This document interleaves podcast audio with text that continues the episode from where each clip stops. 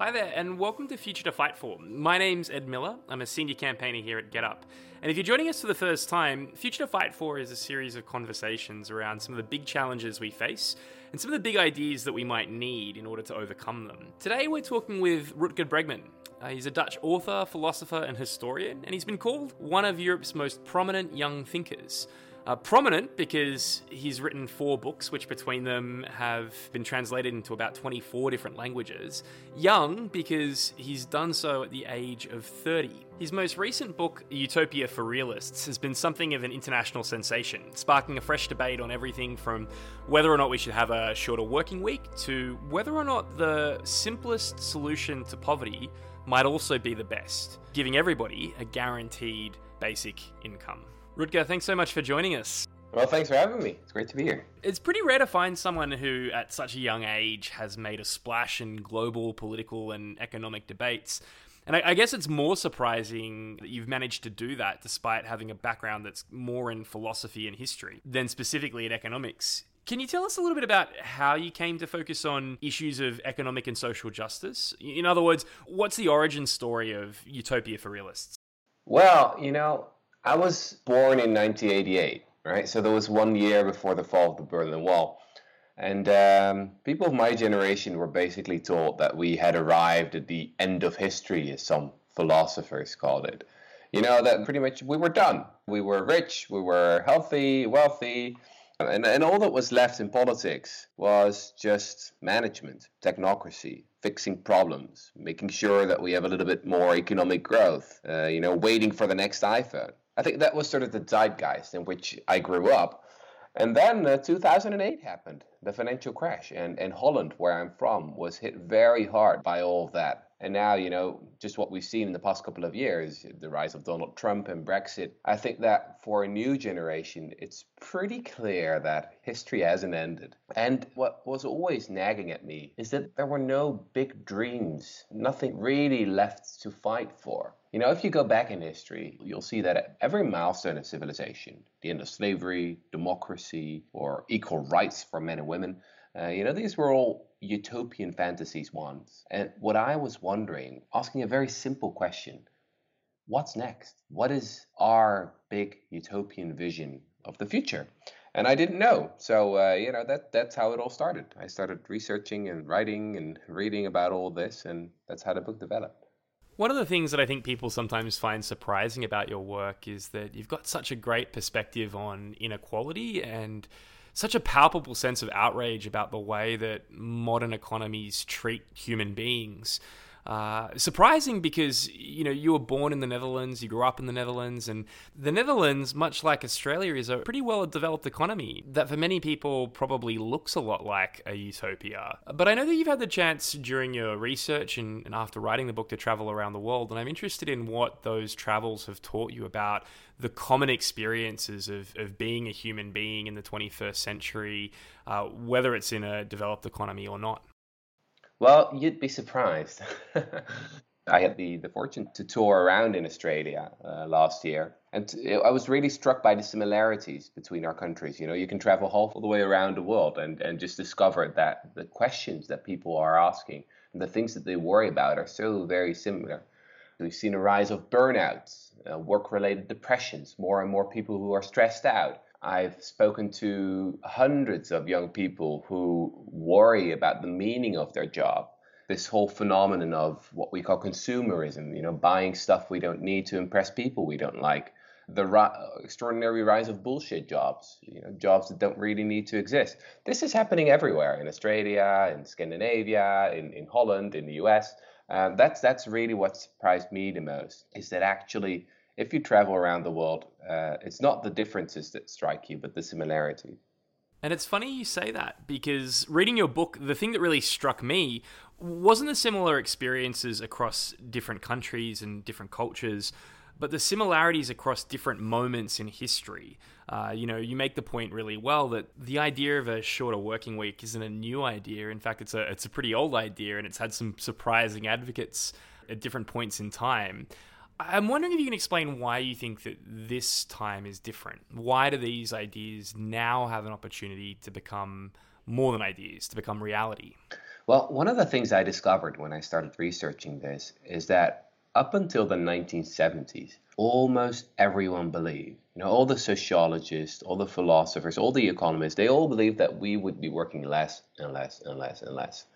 Richard Nixon, for example, Richard Nixon in the 1950s said that we would have a, a four day work week pretty soon. Isaac Asimov, the great science fiction writer, he predicted that boredom would be the great challenge of the future.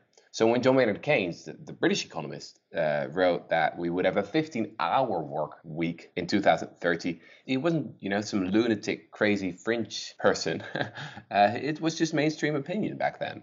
It's only since the 1980s that we started working more and more and more again. It, it's really a historical turning point. And um, what I'm just trying to show in my book that that this is not inevitable, that we can move to a completely different kind of economy, that we can redefine what work is and give everyone the opportunity to decide for themselves how they want to contribute to the common good. One of the things that I think everyone struggles with when they're thinking about, you know, radical new ideas is believing that it's possible to change.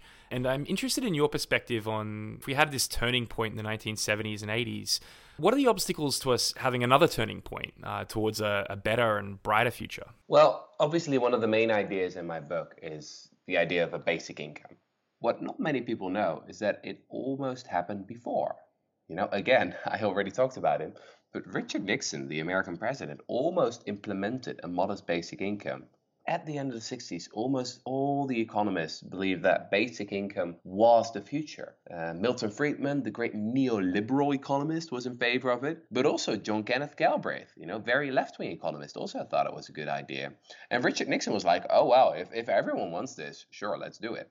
And his bill for a basic income got through the House of Representatives twice, and then it hit the Senate floor but then Democrats over there, they were in favor of a basic income, but they wanted a higher basic income. So they rejected his proposal. It's it's a bizarre history full of crazy ironies. But then the question is what what has been the real obstacle all this time? You know, why hasn't it happened? There's one thing that pops up time and time again, and that's just the ideology, a 19th century ideology of what work is and what work should be. You know, the ideology that we should all work as much as we can in a paid job, in a hierarchical relationship with an employer, pay taxes over that, etc., etc. And that's the only thing that we consider work. Uh, when we talk about caring for our kids or caring for the elderly or volunteers work, we often don't consider that as valuable work. At least many politicians don't treat it in that way.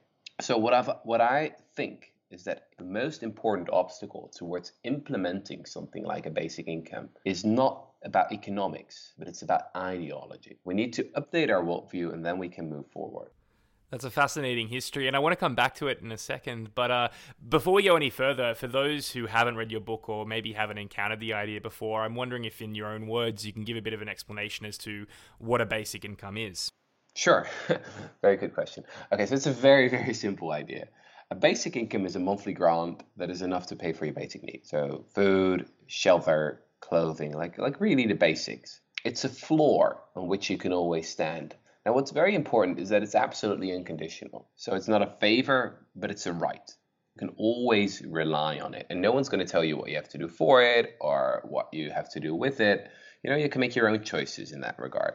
It's a very simple, quite radical idea with a, with a long history, and uh, yeah, it's coming back now. And obviously, the benefits of this kind of policy are immeasurable uh, in a human sense. But one of the ideas that I think you get across really well in your book is that while this is a radical policy, it's also a pretty sensible one. That there are bigger costs attached to letting people live in poverty or be unemployed uh, than there are to just solving those problems directly through government provided jobs or government provided money. Can you talk us a little bit about that kind of conservative framing of progressive ideas, uh, you know, and how it plays out in the case of poverty? Well, that's probably the best example. What we so often see is that the left wants to do something about poverty because they think poverty is immoral or unjust and that we should help the poor, that we should pity them. So, what people and politicians on the left often do is that they use the language of caring. Now, I'm not totally against that. You know, there's a certain part of the population that is receptive to that kind of language. But I don't think you're going to win elections with it. What I'm trying to do in my book is to use the language of progress and efficiency and innovation and to show that eradicating poverty is actually an investment that pays for itself. The one thing that we really cannot afford is poverty. You know, you, you get higher healthcare costs, higher crime rates, kids do less well in schools. It's an incredible waste of human capital. So even if you don't have a heart, even if you don't really care about the poor or whatever, then you still have a wallet. You know, it makes financial sense. It's just that socio-democratic or economies with a basic income are just more efficient. And in that sense, it would just be the crowning achievement of capitalism. You know, we would give everyone the opportunity to move to a new job, start a new company, take risks. Uh, and I think that in the end, that is what innovation is all about just to pick up on that, I think that those possibilities of, of what a basic income allow people to do are really important because one of the uh, primary conservative arguments against any kind of social welfare policy is that it incentivizes laziness, that it removes an incentive for people to work. And your book suggests that the effect is quite the opposite. Do you want to talk us through one of the examples or one of the trials that have occurred throughout history? You know, what, I, what I've experienced is that often when you ask people, what would you do with a basic income? They say, well, you know, I've got dreams, I've got ambitions, don't worry about me. Then you ask people, what would other people do with a basic income? And then they often respond well other people you know they'll they'll probably spend it on uh, i don't know drugs or alcohol or netflix or whatever. So yeah i mean the only way to resolve that debate is just to look at the evidence. Let's see what happens when governments or ngos experiment on a larger scale with giving people a basic income and let's see what the scientists say. Well We've been doing this since the 1970s. There have been huge experiments in Canada, in the US, but also lots of governments and NGOs have experimented with what we call cash transfers, just giving money to the poor and, and see what they uh, do with it. Do they waste it or do they invest it? Um, and uh, time and time again, what researchers have found is that it works incredibly well. You know, one of my favorite stories is about what happened in uh, this Canadian city called Dauphin in the 1970s. Now, you should know Dauphin was a quite a small town where they decided to just completely eradicate poverty. It was also called the town with no poverty. It started in 1974, and for four years there were lots of economists and sociologists and anthropologists who all moved into that town, you know, to study the effects, to see how it would work. So for four years, they collected a lot of data, uh, interviews, graphs, tables, you name it. Uh, but then after four years, there was a problem. A new government had just got into power, and they thought it was a very crazy experiment. They were just, you know, giving free money to people. So at that point, they decided, you know, stop this at once. This is this is ridiculous uh, and there was no money left to analyze the results. What then happened is that the researchers had to put all their files away in, in, in 2,000 boxes, you know, all the interviews, all the data.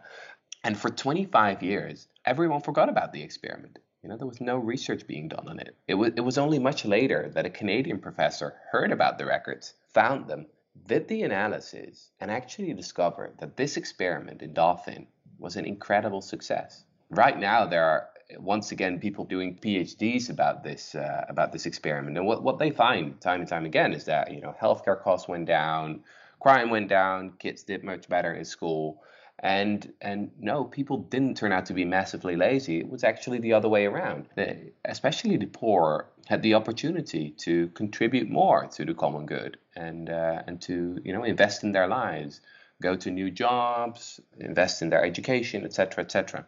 So this is one of, I think, the, the most fascinating basic income experiments that happened, especially because you know it was such a success, and then everyone forgot about it.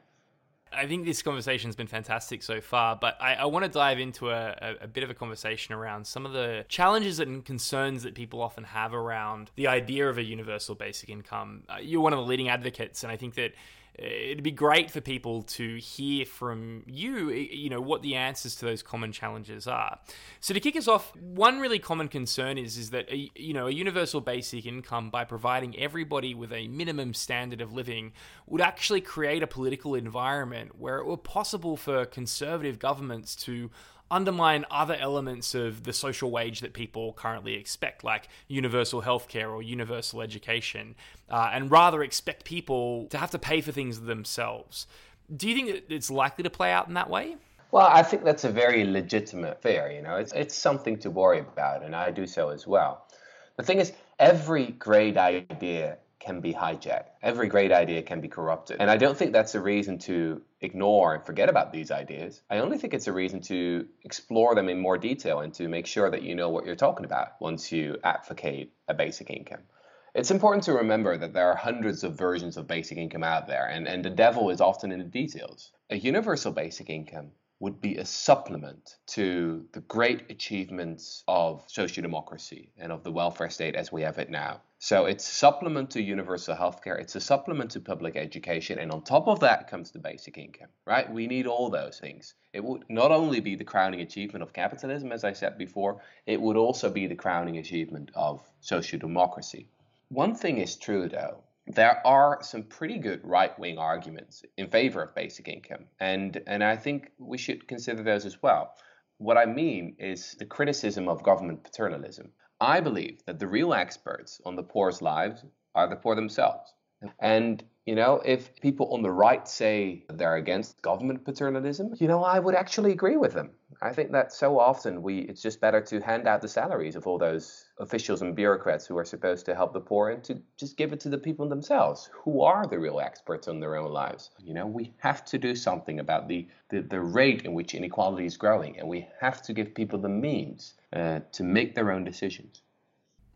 All right, concern number two is that UBI doesn't do enough to change working conditions. It doesn't do enough to directly intervene in the job market to prevent some of the exploitation that we see in the gig economy with bullshit jobs that you talked about earlier. What's your take on how a UBI might affect some of those uh, phenomena? Well, a basic income would change everything, especially in the long run just to give you one example, if everyone would have a basic income, then all the cleaners and all the garbage collectors and all the teachers and all the nurses, uh, they would have a universal strike fund. So they can always decide to stop working. And we know just from standard economic theory, if you give people more bargaining power, then their wages will have to go up. Now, we also know that if, you know, garbage collectors, for example, go on strike, that's a disaster. So if we implement a basic income, what we'll see is that the, the, these wages will start rising. Now, just imagine that you have a job that's not particularly useful. Uh, you know, you're a banker, you're a consultant, you're sending emails to other people all day that you don't really like, you're writing reports that no one's ever going to read. You know, in my book, I've got this example, the, the only example that I know of where the bankers went on strike. Now, this, this happened in Ireland, 1970. The strike lasted for six months, and, and, and after six months, the bankers came back and said, all right, all right, all right, uh, we'll get back to work. You know, nothing really happened. Um, so in a basic income society, they'll won't have much extra bargaining power, and their wages will probably have to go down. In the long run, the wages of all these different jobs will much better reflect the social value that these jobs actually contribute. So that's that's that's just just if you start thinking about that, it will change everything. Uh, then the garbage collectors and the teachers and the nurses will start earning much more money. Will have to pay more taxes. They'll become the strongest shoulders, you know, in the economy. These jobs will have more status, and and in that sense, I don't think we should underestimate how radical the idea of a basic income is. It will completely change the whole value system of our society. The other big concern that a lot of people on the left of politics have is that a universal basic income maintains an unnecessary distinction between voluntary forms of work and paid forms of work. So, if work has been historically defined with a number of forces like patriarchy and colonialism, disregarding things like housework or, or care for land by indigenous communities, that, that a UBI simply masks that problem rather than directly tackling the challenge of redefining and expanding the definition of work. Well, it's interesting, you know. You could also, you know, argue it the other way around that a basic income is a recognition of the fact that so much of the incredibly important work that we do is actually unpaid and that we should give people the opportunity to do more of that kind of work. Uh, but let me also emphasize this basic income is not a panacea there are many versions of it out there, and there are lots of ad- additional policies that we that we need in the future. I do think though that it's uh, it it is an exciting big idea that could change that could change a lot. But I, I, I won't pretend that it is the solution to everything or, or anything like that. And as a final question, Rutger, one of the things that I like asking people is that given the state of the world at the moment and the resurgence of reactionary forces, uh, in Europe, in America, and even in Australia. Um, it can be hard for people who are progressive, who want to get involved in politics, who want to dream big, to believe that something better is possible. And so, as a final note, I, I wanted you to offer your perspective on what gives you hope. Well, as a historian, it's always a bit easier to have hope than people in other professions because we historians like to zoom out. and when you zoom out, you quickly find out that things often used to be much worse. You know, I start my book with a description of lots of great developments that we've seen in, in the past 30 years, and you wouldn't really get this from the news. But actually, you know, we've, we've made extraordinary progress. Child mortality has declined by more than 50%. Extreme poverty has declined by 50%. If you look at the amount of war deaths around the world, it has actually declined by 19% since 1946. We live in the most peaceful of, time, of all times. Crime has been going down. You know, we are more educated than ever before. And sure, there are lots of things to worry about as well: inequality, climate change, etc., etc. But what I always say is that I'm, you know, I'm not an optimist, but I'm not a pessimist either. I like to call myself a possibilist, just to, to remind people that things can be different.